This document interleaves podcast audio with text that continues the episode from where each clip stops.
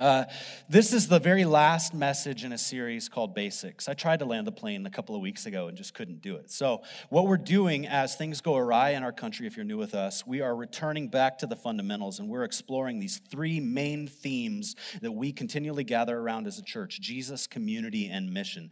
And so, this morning, what I want to lay before you is how we gather as a church. I'm just calling the, the, this message Simple Church.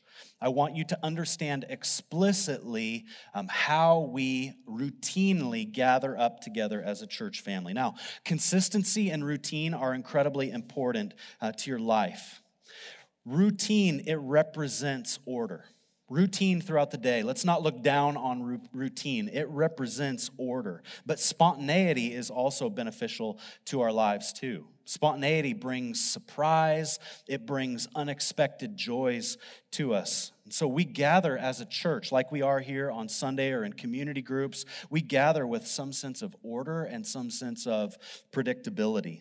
But there's also spontaneity kind of embedded in how we gather as well. Last minute dinner invites, time at the beach, conversations with people that you didn't expect. So, our unplanned life, our spontaneous life together as a church, it happens in bursts of relational connection. It's kind of behind the scenes and, and a bit under the surface as well. And I'm not down at all on spontaneity. Some of you are far more spontaneous than I am, but I enjoy it. What I want to focus on, though, this morning is our routine as a church, how we gather, three primary ways. And I want to try to make these three primary ways that we continue to come back to week in, week out. I want to try to make them explicit. The ways that we gather in are predictable. Let's not look at that word with a, a, a sense of disregard as if it's a negative word. Predictability is not always negative. We gather on Sundays like we are this morning, we gather in community groups, and then also something that we began with early in our days but kind of walked away from and are returning to now are small gender based discipleship groups. We use an acronym called DNA for these groups, where you discover from God's word, you nurture one another's hearts, and then you act on what you learn in those groups. And I'll unpack all of this a bit, but I just want to kind of give you. Um, I want to give you an idea of where we're going this morning. One of the benefits of routine is that it can be it can be uh, counted on. Routine can be relied on. You can really rely on it. Like how exhausting is it when you're trying to get together with somebody and last minute you keep we like we keep going back and forth and changing times and changing dates. It can be incredibly exhausting when you're just trying to get together and that shift and that shudder continues to happen. So you can think of our uh, gatherings on a sunday morning. You can think of them like a sure foundation that doesn't really budge a lot. There are occasional times when we'll scatter as a church and won't meet on a sunday but they're pretty far and few between few and far between. We we probably gather somewhere around 49 to 50 times on a Sunday together in this building every year, weekly. You could think of uh, the Sunday gathering almost like a rhythm that you can clap your hands to. When things are off, you can't clap to it, but Sundays are a regular rhythm that we return to as we worship, as we worship together. Um, you can think of Sunday as well, kind of like a container uh, a container that provides safety and structure within it, where there's all kinds of room within this gathering for spontaneous activity and spontaneous relational connection. One thing that my wife Meredith and I are consistently reflecting on is how, um, on a morning that we don't expect, people will walk through those double glass doors into this building. They'll walk through, we'll meet them for the very first time, total strangers, and our lives are upended by these relationships as they become our friends, and things are never the same. That is spontaneity, and it happens because of the routine of coming and of gathering together again. And that's just one benefit. We're not just here to build friendships, we're here to worship God. But in His goodness, He brings us to relational connection as well. So, what the, the regularity of Sunday does is it cultivates this place for spontaneous joy. Now, in a confusing season of disruption, like we're in in 2020, of disengagement, uh, there were times when this room was full in February or in May as we started to, to meet again together. There's a, a sense of kind of uh, just disruption and disorientation for many of us. We're wondering, where is so and so, or where is so and so, or, or, what, what's kind of going on here. I want to do three things this morning. I want to give you a bit of a roadmap for where we're going this morning. Number one, I want to bring God's word, his words before you out of First Peter uh, so that you understand who he says that you are so he's uh, and and particularly so he under, so you understand who you are as a gathered community that's kind of the lens that we're looking through this morning is a gathered community. Number 2, I hope to bring clarity to how we routinely organize as a church family. And then number 3, I want to extend a very simple invitation to you for engagement and meaningful relational connection within all of life. Now, first, we're going to get into uh, God's word this morning and let it play before us and let it really set the tone for where we're going. Um, the, the, the Apostle Paul, to a young, kind of unseasoned pastor, uh, named Timothy. He commanded Timothy to devote himself to the public reading of God's word. And so that's what we're going to do this morning is we're going to just for uh, five or six minutes probably is about how long it will take as we read through uh, 1 Peter chapter 1 and 1 Peter, part of 1 Peter 2. We're going to just let, we're going to open up space in our heads and our hearts. We're just going to let God's sacred word hang in the air. That's what's going to happen this, this morning. I'm going to home in on only a few verses. I'm going to hit 1 Peter chapter 2, verses 9 through 12. That's really where we're going to spend the lion's share of our time.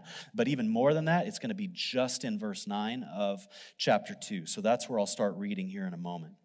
Now, I, I also want to bring this to your attention. What's going to happen as God's word is being read is that things are going to land on you from His Word, and the Holy Spirit is going to begin ministering to you and instructing you in ways that you didn't expect this, this morning, and in ways that probably uh, feel uh, disconnected from the, the message that I'm bringing to you this morning.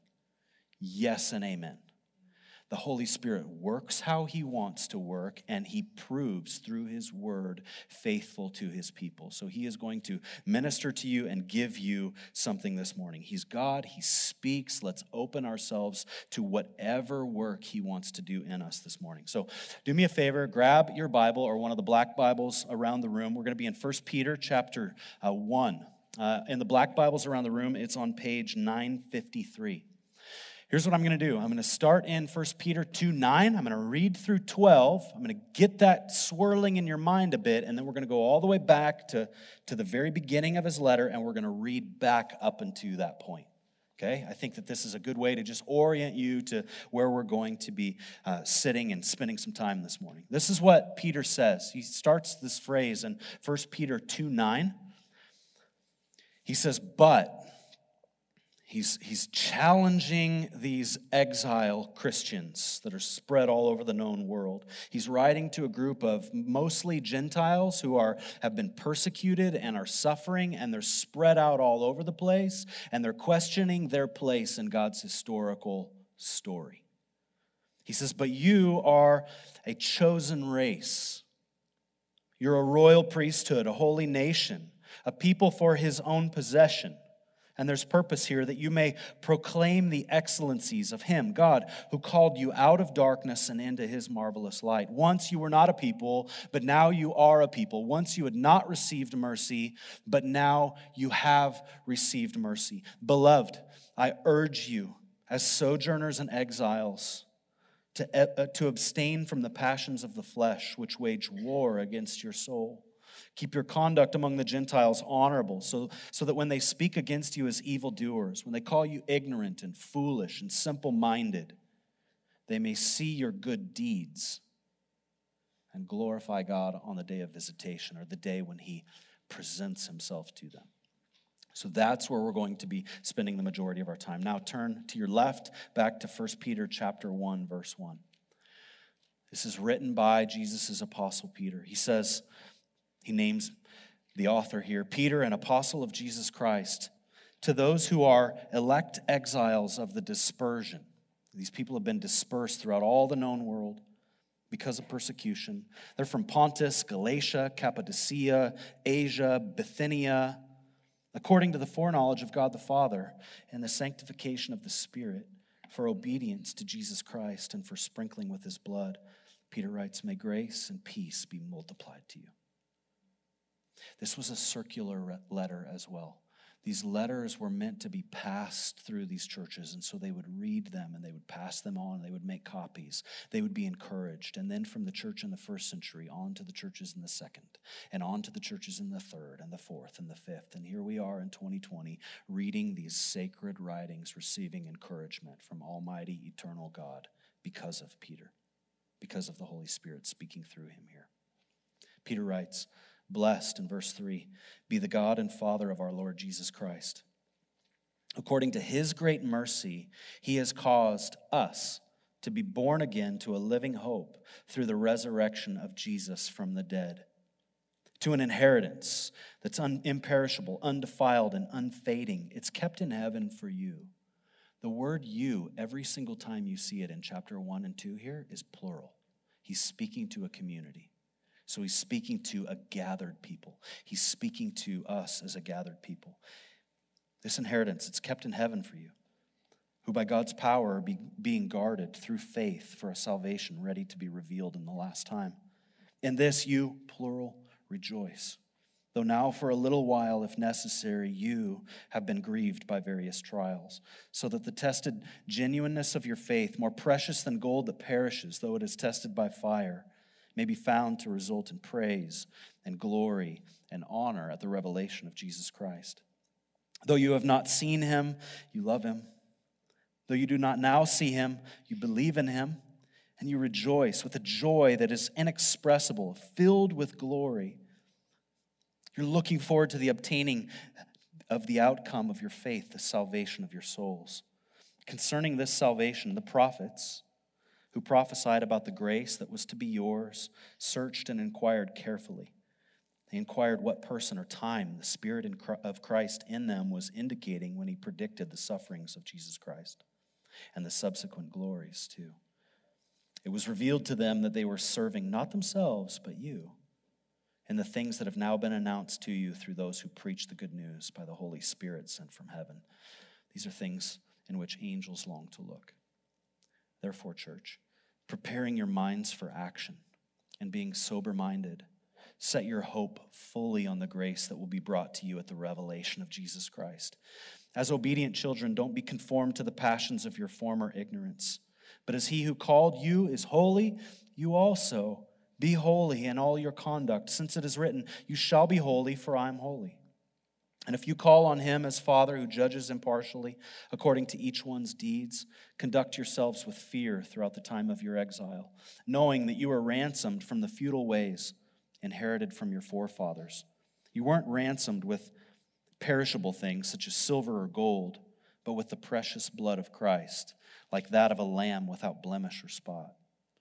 He, Jesus, was foreknown before the foundation of the world, but he was made manifest in the last times for your sake, for the sake of you, who through him are believers in God. That's you, church. Who raised Jesus from the dead and gave him glory, so that your faith and your hope are in God.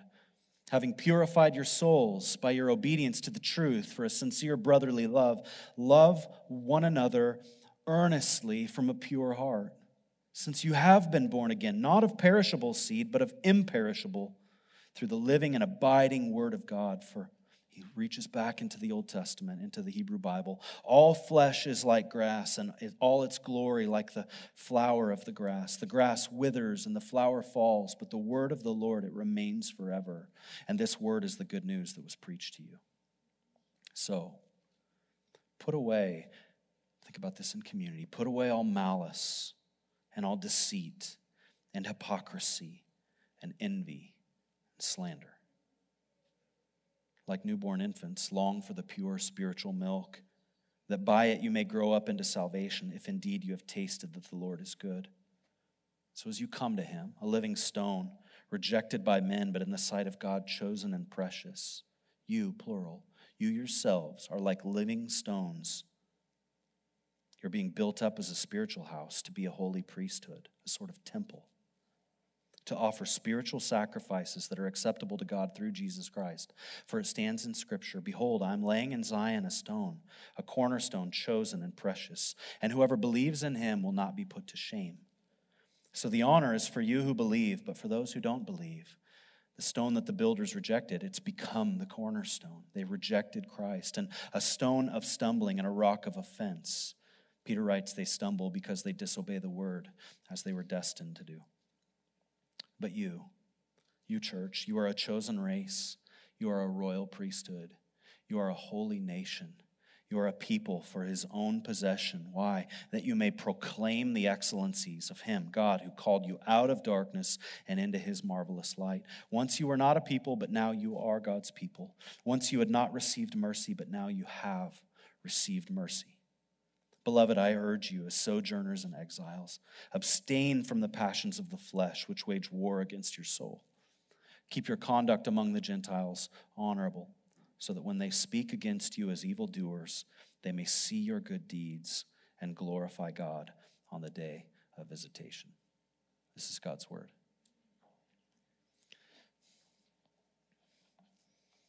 What Peter is doing here is he's, inten- he's reaching back into the Hebrew Bible, the Old Testament. He's reaching back and he's intentionally connecting the story of Israel. He's, he's anchoring the stories of suffering, of New Covenant churches, New Testament churches, to the story of God's Old Covenant people. He's using language that they would have been familiar with that pertained specifically to Israelites. And so each of those four phrases, but you are a royal priesthood you're a holy nation. You're a people for his own possession.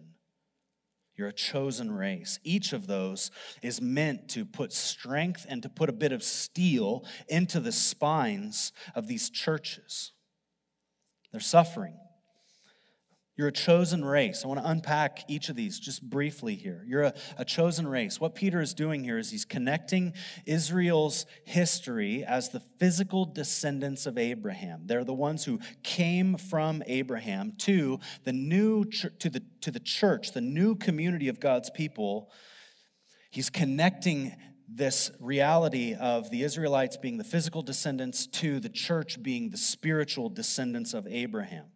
The church is a chosen and diverse group of people who are united to God and one another through faith in Christ. Just as Abraham had faith and trusted God and it was counted to him as righteousness, so too the church, we have faith in Christ and it's counted to us as righteousness. And so what he wants them to see is that God's work in the world, it hasn't changed a bit. Actually, what's ha- it hasn't changed course. Actually, what's happening is his work in the world through Jesus Christ and through the birth of the church is it's intensifying in the world. He says, You're a chosen race. There's so much more that could be said there. He also says, You're a royal priesthood. The church is not only a group of people who share this faith of Abraham, but they also, like the new Israel, like a new Israel, share the identity of a royal priesthood.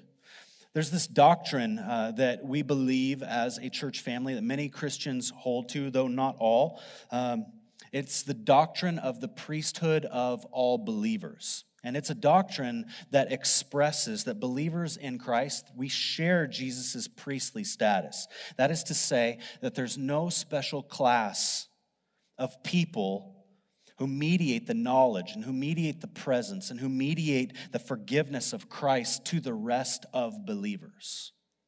We go straight to the Father through Christ. All Christians have the Holy Spirit, God Himself living within us. The same Spirit who empowered Jesus' life and His ministry, who makes us holy. We're made so by God's Spirit here. In, uh, in, P, in 1 Peter 2 4, he mentions royal priesthood one time before he mentions it in 2 9. And he says that, that um, it's actually 2 5.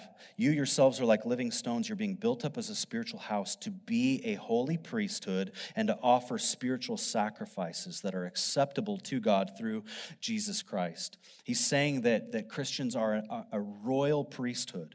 Um, Israel Um, in Israel, one of these 12 tribes, they were the tribe of the Levites. They came from a man named Levi, and they were called to be priests. If you were a Levite, you had some connection to the temple where God mediated his presence to the people Israel in the Old Testament. And these people were of a sort of royal blood and royal lineage.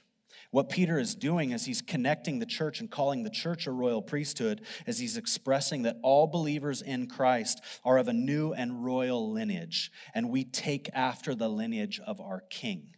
We are the people of our king, and therefore we are royal, and in some way we are priests. A priest traditionally is one who mediates the presence of God between people. They're a sort of intermediary.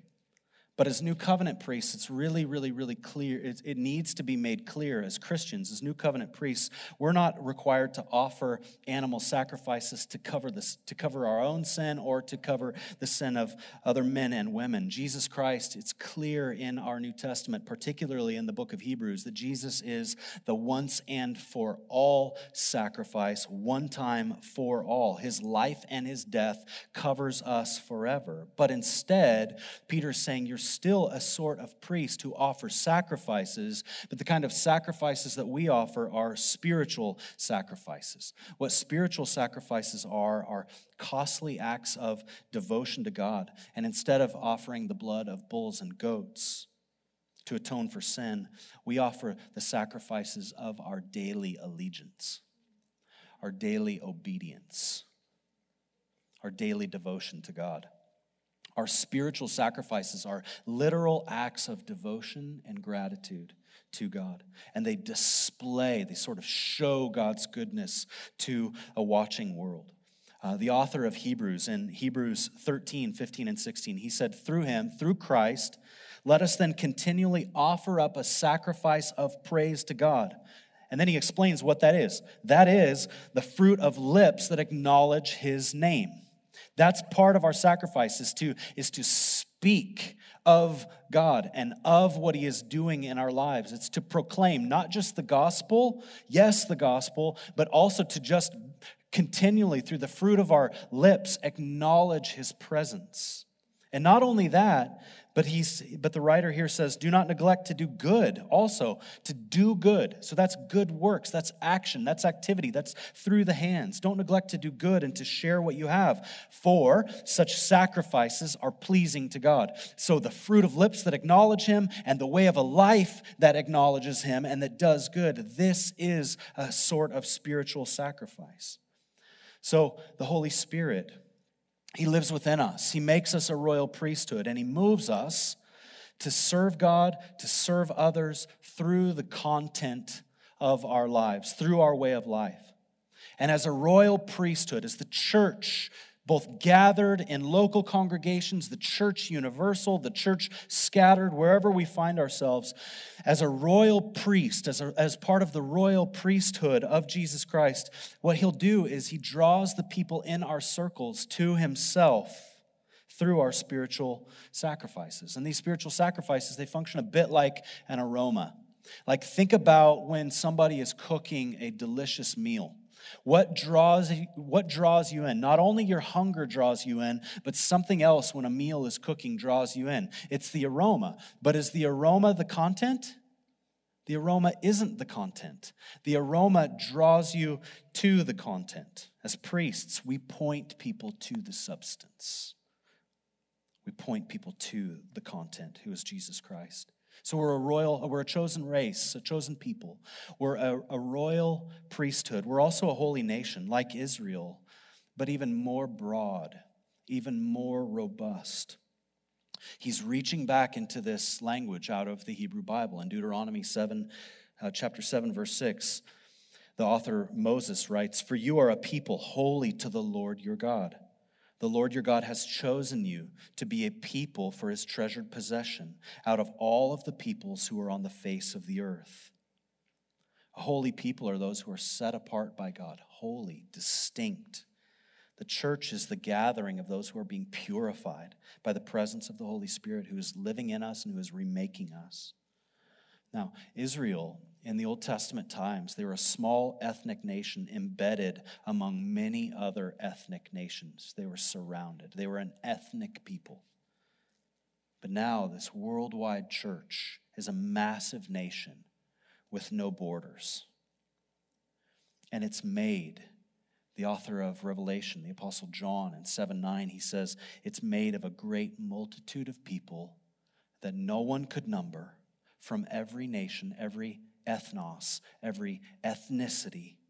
The churches from every nation, from all tribes, all peoples, all languages, standing before the throne of God, before the Lamb, clothed in white robes, with palm branches in their hands, and crying out with a loud voice Salvation belongs to our God who sits on the throne. The church is a diverse, worshiping family of people, our allegiance belonging to God. And last, here, Peter describes the church as a people for God's own possession. What he's doing is continuing to reach back into Israel's history, illustrating how the church is a far more robust, far broader continuation of God's redemptive work in the world. God, through the prophet Isaiah, about 700 years before Jesus, he said, My people are those whom I formed for myself, that they might declare my praise. And then one of Peter's contemporaries, the Apostle Paul, he writes to a young pastor named Titus, and he says this He says, Jesus gave himself for us to redeem us from all lawlessness and to purify for himself what? A people for his own possession who are zealous for good works. So Peter is reaching back. Paul is affirming that. Peter is, Peter's reaching back into the Old Testament. Paul is affirming it to Titus. And then Peter, he also says it in the final pa- portion of our passage here. He says there's a purpose for God, for who God has called us and made us to be. That we, plural church, the people of God, the gathered people of God, might proclaim the excellencies of Him who called you out of darkness and into His marvelous light. Once you were not a people, but now you are a people. Once you had not received mercy, but now you have received mercy. Peter finishes his thoughts in 11 and 12. He says, Beloved, I urge you as sojourners and exiles to abstain from the passions of the flesh which wage war against your soul. All of life is a war for our worship. Keep your conduct among the Gentiles honorable, so that when they speak against you as evildoers, they may see your good deeds, they may see your way of life, and glorify God on the day that He visits them. All of life is a war zone, and it's a battle zone for our worship, for our allegiances. And so there's a question for us to ask ourselves Will those whom God has formed for his own possessions, will we live for her, for, for his purposes, or for our own purposes? Will we live for his purposes or our own? It's a question I think the Spirit is presenting before you this morning. Will you live for your purposes? Your ideas, your goals, or you live for His purposes? Does He have editing capability in your life? Can He rewrite the story? Can He rewrite decisions? Does He have veto power?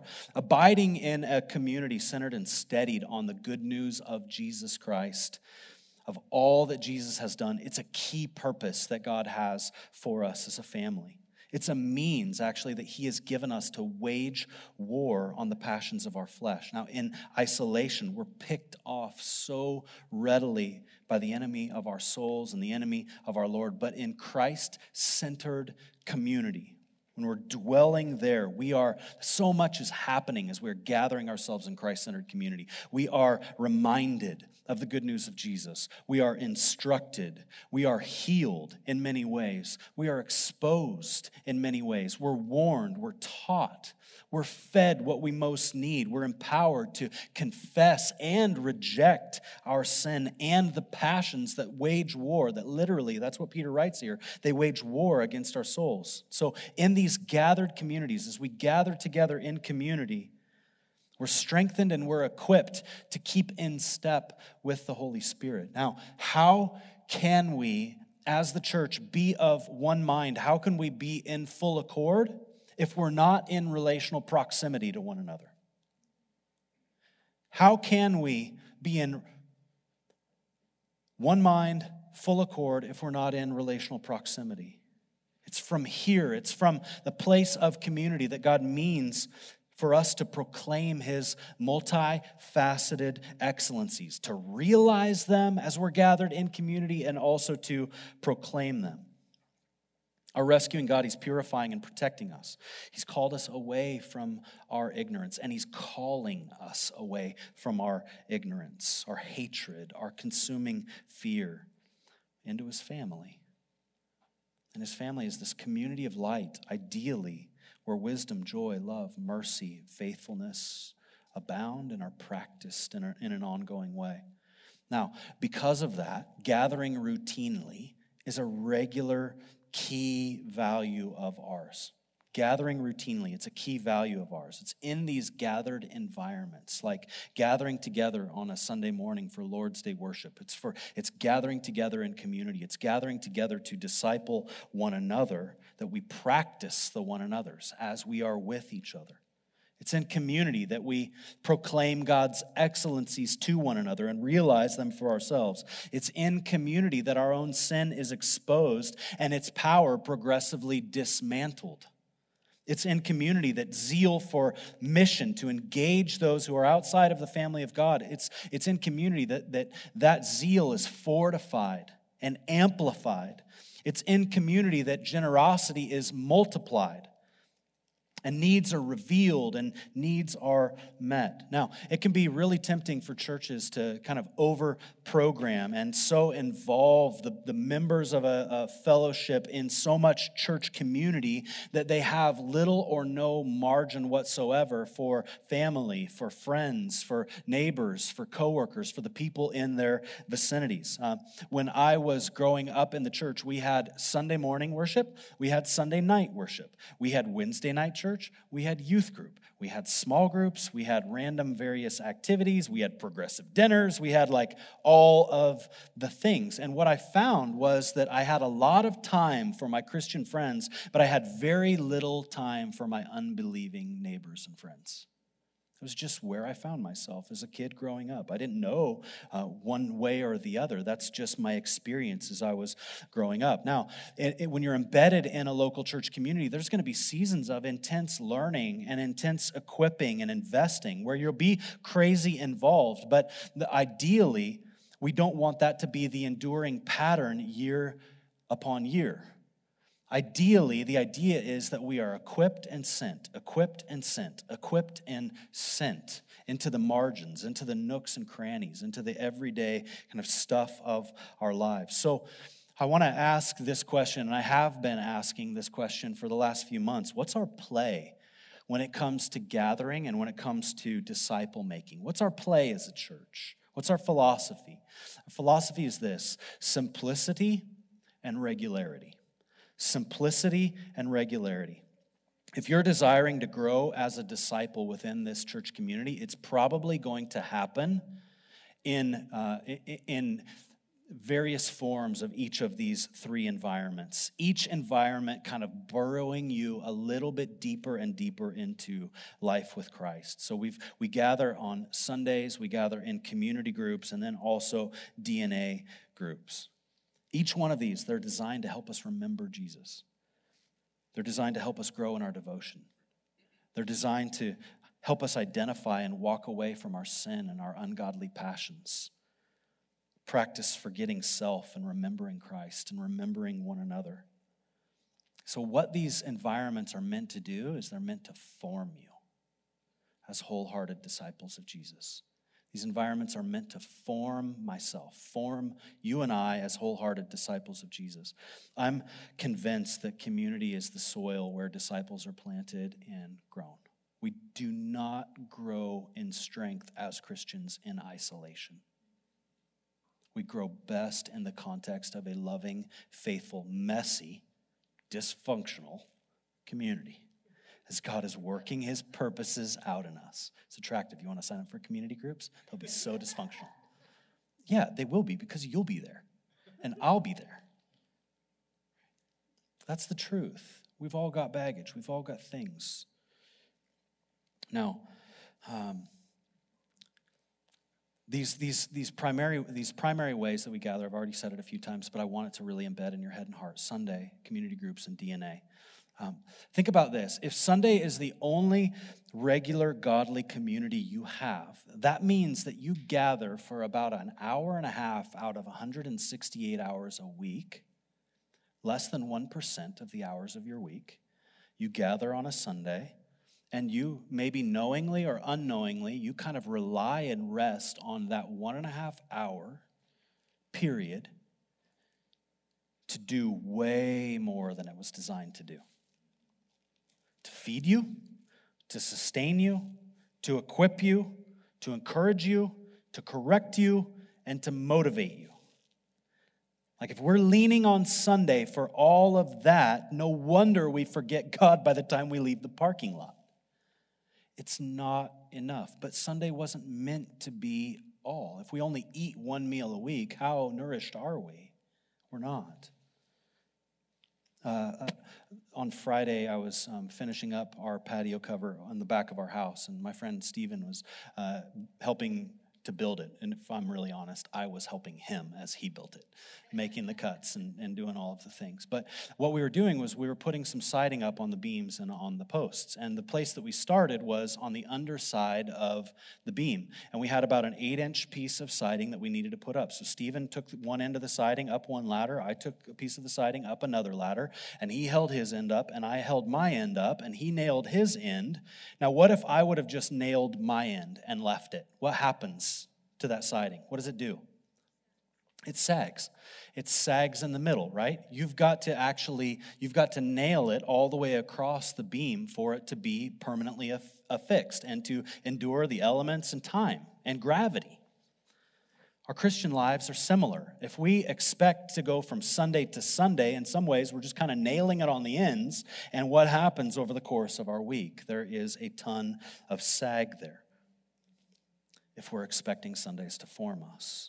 Now, Lord's Day worship, I don't use that phrase a lot. It's kind of an old fashioned phrase, Lord's Day worship. We don't think about that a lot as a, uh, as a community or haven't talked about it much here, but that's what it is. We are commanded to worship on the day that Jesus rose from the dead and to come back and to remember continually. And so that's what's happening on Sundays. We gather as this large family of disciples. We look at one another, we see one another. The whole uh, church family gathers and assembles together in one place, visibly unified unified. That's what's happening on a Sunday. With one accord this morning, we're looking to God, we're remembering Him, we're proclaiming the gospel, we're singing our praise, we're singing our prayers, we're singing our repentance, we're singing our hope, we're taking communion together, we're mingling with one another and enjoying each other's company. We find ourselves refined and refreshed. Sometimes we find ourselves wrestling and frustrated. So much tangible good and tangible challenge happens in this room or in this gathered community, but it's not all that we need. And so, community groups, I think, really do fill a place for us to kind of nestle or burrow a little bit deeper into life with Christ. See, in a Sunday environment, we're partially known. In a Sunday environment, we're only partially known. How can you expect to get to know all of the people in this crew? But if I divide you up into pockets of four or five or six, then real, uh, more tangible, deeper relational connection can occur. So, uh, in a handful of, uh, with a handful of households, like in a community group, we can dig deeper into this under the surface of our actual lives and into a soil where we can know one another and be more fully known and bring the good news of Jesus Christ to bear on the issues of our real lives. So, in the setting of a community group within a home, here's what happens there's more margin to settle into conversation. There's just more margin to settle into conversation. We can ask questions. We practice asking questions with one another. We listen to one another and not just do all the talking we rethink our lives together. For those with families and children, our kids play with one another. They grow familiar and build friendships with each other, but they also build friendships with the adults, and the adults build friendships with them. We share meals and we come together, gathered around the table, giving thanks to God for the way that He has provided for us. We feel one another's pain. We pick up on one another's anxiety. We respond to one another's heartache. We pick up on confusion. We pick up on anger. We pick up on marital tensions where they exist. And we minister to one another. We serve one another. The family of God isn't the place to hide all of those things. If the community that was formed and living under the rule of the friend of sinners isn't a safe place for sinners to take down their masks, what place is? We need a consistent environment where we can burrow even deeper. And so that's what DNA is meant for. I want to just read you. DNA is an acronym, it stands for Discover, Nurture, and Act. And what DNA groups are, uh, what they exist for is to help us shepherd one another's hearts in really acute ways, to really just continue to burrow down into the minutia of our lives. And it takes time to build trust and so that will occur over time but it will occur. So discover it, it, it has this idea behind it. Led by the holy spirit a group is uh, think about this as a gender based group. You know, ideally, it's going to happen, um, it's going to kind of trickle down from Sunday into community groups, and from those community groups, members of those community groups gathering in off parts of their week when they have time to gather to really burrow down with one another, women with women and men with men. So, led by the Holy Spirit, the goal of these groups is to teach our heads, to get our heads into the scriptures so that each person either learns or is reminded reminded of the truth about who God is, the truth of what He's done for us, the truth of who we are, and how we live. That's what's meant to happen. But also, not just to discover from God's word, but to nurture one another's hearts. So, led by the Holy Spirit, a DNA group will repent and believe in the gospel. The goal is to shepherd our hearts so that each person is brought to repentance and renewed faith every time we meet. And then, not only that, but also to act Led by the Holy Spirit, Spirit, the group would listen and obey as God calls us to bear fruit in keeping with our repentance. The goal is to empower our own hands so that in light of repentance, each person has a clear path forward and some accountability that honors Jesus Christ. Now, the ideal, com- the, the ideal scenario is sun- from Sunday down to community groups and then from community groups to trickle into uh, DNA groups. But life doesn't unfold in neat and tidy ways, does it? So that's one way to look at it. Like we gather as the church, we gather in community groups, and the members of our community groups spend some time um, practicing, discovering, nurturing one another, discovering from the word, nurturing one another's hearts, and then acting on that. Yet, community still remains the essential soil for disciple making. So, DNA can happen in all kinds of environments. I'm going to call some of you guys out, but uh, in just a moment, like Moody students, I'm thinking about you guys. You guys have a full workload, right? You guys are going gangbusters, but you're all living in a house together right? You're connected in friendship. And so, in many ways, that kind of becomes the community group and those, um, th- th- those groups of people within the home and the friendships that naturally form, they become a bit of DNA for you where you can practice with intentionality. The, the, the idea of uh, us just coasting through life with, without a plan, uh, it, it I, I, think it's an unwise way to live. I think it's helpful for us as, a, as, a, as people, as the family of God, to think about how we need to order our lives so that we can most faithfully follow Jesus Christ in the everyday stuff of our lives. And so maybe that looks like housemates or something like that. I'm not saying this is what you have to do, I'm just presenting an option. Maybe it looks like housemates saying, hey, like let's check in on a regular basis. Let's just do this. Let's clear our schedules here. Let's make this time a bit sacred and let's check in and get into some of the details of our lives. We need an intentional community. So, within the context of all of life, it might not look like you being part of a community group officially because of schedules, because of workload, because of travel, because of whatever it might be. Whether you're um, whether you're uh, immunocompromised, and that just makes it really difficult to get together with people, and for people to continually be uh, kind of bringing in the outside world into a home. That just that that's not okay for you. That is all right. What does it look like for you to have a a, a secure and planned community of maybe one other family or two other families where you can burrow down into life with, uh, with Christ together. No, I realize that's probably not the most compelling pitch, but I don't, I, I, I don't mean for it to be, quite honestly. I want you to be persuaded by the Spirit of God and from God's Word that you need community. And I want you to respond and I want you to pursue it. I want you to go after it. I don't want you to wait for it to come to you. And I don't think that's what Christ and his Spirit wants either. I think he wants us to pursue. His call was to follow him. That means we have to do something. So, what does it look like for you potentially to raise your hand and just to say, I'm not saying physically raise your hand, but to kind of opt in to signal intent and for you to say, you know what, I recognize that I need this. I don't know what it looks like. I've got some challenges in front of me, but I recognize that I need this. If that's you, and I hope that it is, if uh, if you want to be equipped in how to run some of these DNA groups, you've got a small circle of friends that you already trust. What does it look like for you guys to get together before school or before work or in an evening a little bit later after the kids go to bed or whatever it looks like for your season of life? What does it look like for you to raise your hand to opt in? I've got a way that you guys can do that readily. Uh, online, alloflife.church forward slash community.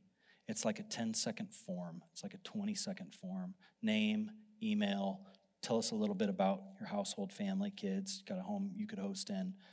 S- fill that out, send it in, or just grab a connect card in the seat back in front of you and just say, I want to be, I want to get connected to a missional community. I want to get connected to a community on those cards.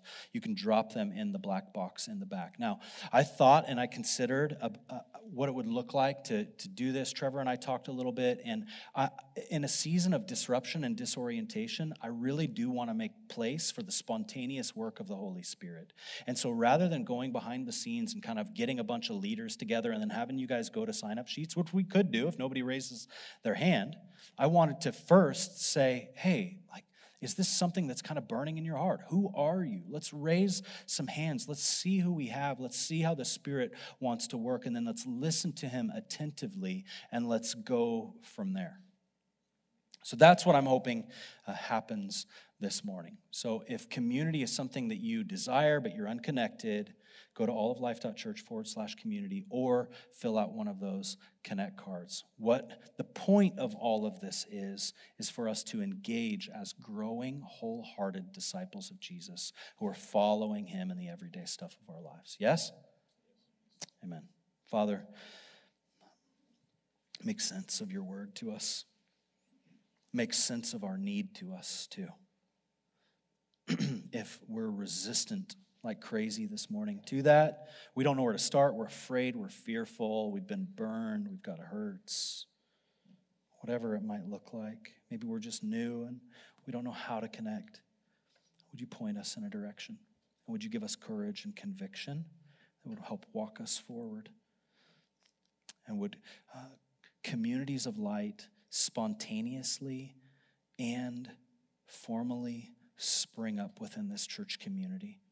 so that every single person who desires connection and discipleship has the soil to find it and to be discipled and disciple others.